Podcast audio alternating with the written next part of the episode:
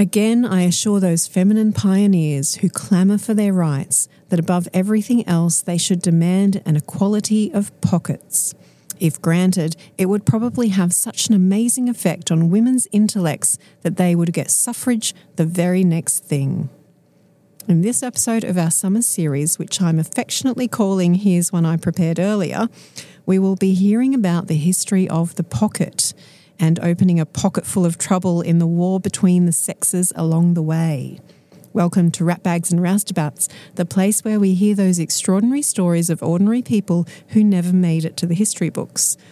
Or today, it's more that we will hear about how the humble pocket was also used as a weapon in the fight for women's rights. As ever, I'm your host, Marion Langford.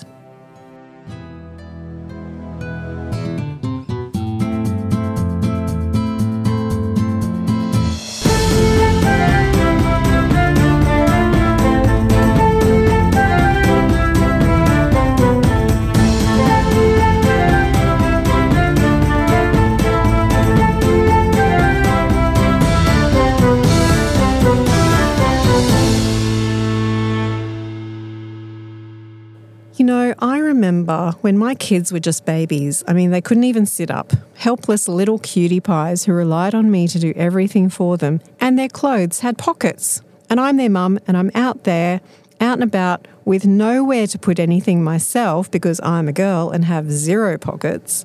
I think I had one pair of pants that had these piddly little pockets that I'd try to wear so that I could at least keep my house keys handy. But geez Louise, it was infuriating. In fact, there was an incident not that many years ago when I was trying to wrangle the kids into the bath, and due to the inadequately shallow pockets on my trousers, my phone slipped out of the pocket, fell into the toilet while I was bending down to wrestle with a small human. I was really not happy about that one. So pockets and patriarchy and gender discrimination based on the patriarchal power play of pockets is a hot topic issue in our house. In fact, I realised I may have talked about this particular issue a little bit too much when my young son told me the other day that it's just so unfair that women's clothes don't have pockets, or if they do, they're only tiny pockets while men get these deep gorge-like things to hold all manner of possessions. And look, he wasn't wrong. And now this is getting to be a bit of an old joke that women always moan about not having pockets and are delighted to find any item of clothing that has pockets, and men say to them, "Well, buy clothes with pockets in them then." And then it turns into a whole debate of fashion versus function, and I am not here today to get into that at all. But what I will tell you is that this is a divide between the sexes that has been hundreds of years in the making. Yes, I may be poking the hornet's nest, but what the hell? Let's stir up some trouble and see what's hidden inside the history of pockets. Now, I will admit that when I started researching this topic, I was under the impression that the pocket debate began during the suffragette movement in the early 1900s. I believed, wrongly as it turned out, that pockets were removed from women's dresses at that time because they were using their pockets to hide flyers and details of secret meetings as they worked to get the vote. In reality, the issue of pockets in women's clothes began centuries before. In fact, to look into it, we have to start all the way back in the 1600s, because it was around then that men began having pockets sewn into the lining of their clothes. Women, meanwhile, instead had pockets as a separate item of clothing which were tied around their waist under their skirt. Then there were openings in the side of the skirt, so to access their pocket they had to kind of do this awkward manoeuvre where they had to find the opening in their skirt, put their hand in and find the pocket, then find the object that they wanted, and so on. It was very complicated. You get my drift. It would have been seriously annoying. That went on for a century or two, so we'll now fast forward to the 1790s and into the start of the 1800s when fashion changed quite significantly from both men and women. This is Regency England, Jane Austen kind of era, Mr. Darcy, Elizabeth Bennet. Women's silhouette had become more streamlined. Dresses now had empire waists, which is basically a seam under the bust and no real defined waist.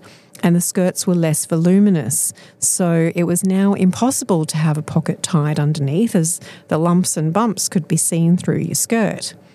Instead, women had to carry a purse. This is the beginnings of the modern-day handbag. Men, meanwhile, were still wearing breeches that came to just under the knee, but not for long. In the 1790s, a fashion began in France for long trousers for men. It jumped the channel during the Napoleonic Wars, and by the 1820s, long trousers were firmly entrenched in England. How come women just got a different style of skirt, but men got trousers? In 1879, in his Encyclopedia of Costume, James Robinson Planché described the fight for who would wear the trousers as a war akin to North versus South, Protestant versus Catholic, or Celt versus Anglo-Saxon. It was obviously a battle that women lost. But really, the changes that we saw in fashion at the start of the 1800s basically meant that for men, their pockets got bigger and better, while women lost theirs entirely.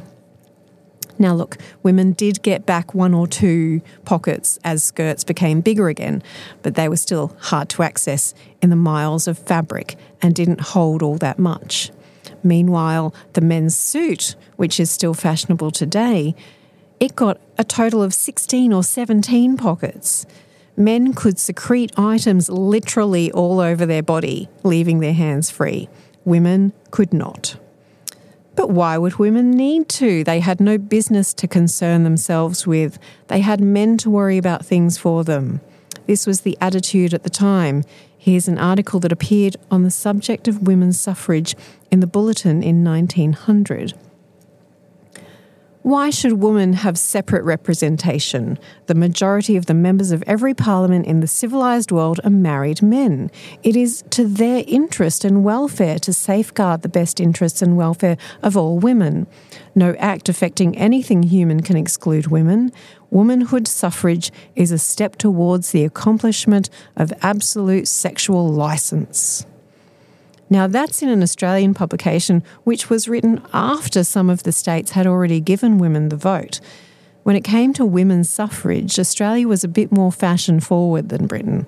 Here, women first got the vote in South Australia in 1894, then Western Australia in 1899, New South Wales in 1902, Tasmania in 1903, Queensland in 1905, and Victoria in 1908. The Commonwealth gave women the right to vote and to stand in federal elections in 1902.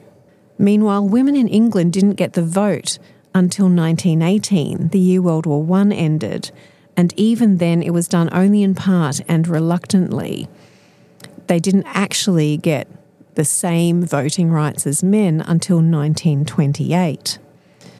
And the suffrage movement leading up to getting the vote, well, honestly, they went through hell to get to that point. They viewed getting women's suffrage as a war. They used propaganda, they used petitions, they used violence. It was a battle that was waged for decades, but throughout, the pocket was a silent co-conspirator, harbouring all manner of things to help the cause, including secret pamphlets, eggs to throw, whips, matches, and even guns.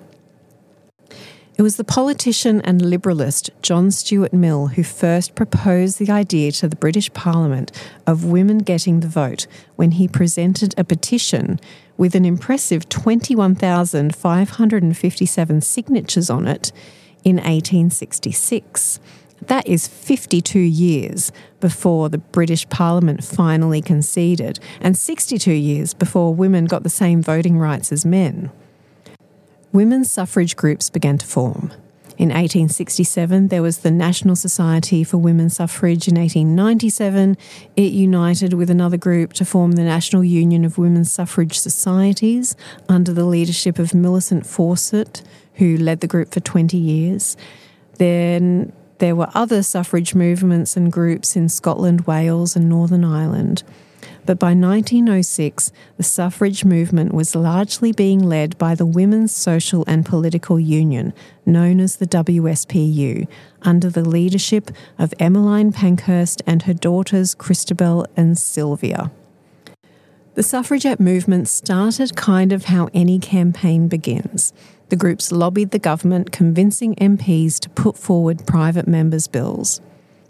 But while these meant the subject of women's suffrage was debated in Parliament, they all failed to get any solid results. In fact, from the first time John Stuart Mill brought his petition in 1866 until 1904, there were a total of 16 private members' bills brought before Parliament about women's suffrage.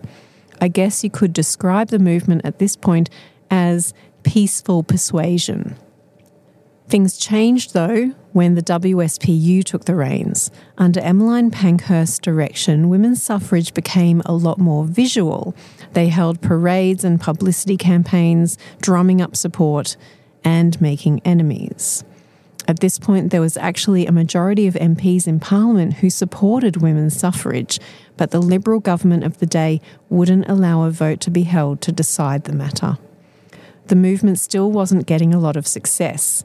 Then, in October 1905, Christabel Pankhurst and Annie Kenney went to a Liberal Party meeting in Manchester, where they asked if the party planned to give women the vote. They were thrown out of the meeting and arrested for obstruction and for spitting on a police officer. This began a new militancy in the movement. Under the motto, "Deeds not words," suffragettes started to show the world how angry they were and how seriously they took their campaign for equal voting rights. WSPU members would smash windows, throw stones and eggs. They would shout in court, shout during speeches. They led a campaign of arson, setting fire to unoccupied churches and houses, using letter bombs and hunger strikes. In a newspaper report from 1909, there's a story about Winston Churchill being assaulted by a woman in Bristol. The headline on the article is "Silly Suffragettes" and tells of a woman hitting Churchill with a dog whip across his face. Churchill grappled and struggled with the woman before wrenching the whip off her and putting it, of course, in his pocket, because men have pockets. In 1914, another article talks about Ballymenock House near Belfast being burnt down by suffragettes, as well as an unsuccessful arson attempt on a church at Lanark. There was a suffragette group that attacked a by-election with acid, blinding one person and burning another. Then, of course, there's the famous incident at the 1913 Epsom Derby, where suffragette Emily Davison ran onto the track during the race and was killed by the King's horse. This period was a lot more violent, I think, than people realise. At least 5 people died during these attacks, with around 24 injured. And during this more militant time of the campaign, the suffragettes needed more functional clothing, a suit of armour or a uniform, if you like. They already had colours for their uniform: purple for loyalty, white for purity, and green for hope. Now they needed to be able to use their hands, to run and to hide weapons. Handbags only got in the way. The suffragettes needed pockets. British actress and suffragist Kate Frye wrote a diary entry which described her running into an active member of the WSPU while out having coffee one day. "I went to Lyons and had a coffee and a sandwich. Who should I happen to sit next to but Miss Ada Moore and 2 ladies ready for the fray? I wonder I wasn't arrested as one, for soon I realised that I was dressed for the part to the life. A long Ulster coat, light hat and veil were the correct costume. No bag, purse, umbrella or any extra. I only had enough money to get home in my coat pocket. The latchkey was slung around my neck. It was awfully exciting. One felt like a red revolutionist." In the US, they even created what was sold as the suffragette suit. This had cleverly concealed pockets, around 6 in total. But equally, as women fought for freedom to take part in elections, so too they began to think that they should have other freedoms as well. There was the rational dress movement, where practicalities were preferred over fashion. women began to unshackle themselves from the restrictive Victorian clothing. Undergarments became looser and lighter. Women wore divided skirts, kind of like big culottes, while cycling, and the unnatural shape of the Victorian era with corsets to form tiny waists and bustles was shunned, with a more natural shape preferred. Trousers were worn by some women, but that was still rare. The WSPU used colour and fashion to give it legitimacy and visual power. They would hold huge parades in Hyde Park in London where everyone was dressed in beautiful white gowns with touches of purple and green. The sea of white made a striking visual impact, and the elegance of the women shot down any attacks from the men in power that these were not proper women, and I use that term in air quotes, because of their manner of dress. But while the men had won the battle of the trousers, the battle of the pockets was still being waged. And they knew it too. They knew the confidence, the self-assuredness, the power that was contained in those tiny spaces of nothingness sewn into their suits. This was published in 1907, telling women that they should forget wanting the vote. All they really needed was pockets to solve all their problems. Again, I assure those feminine pioneers who clamour for their rights that above everything else they should demand an equality of pockets.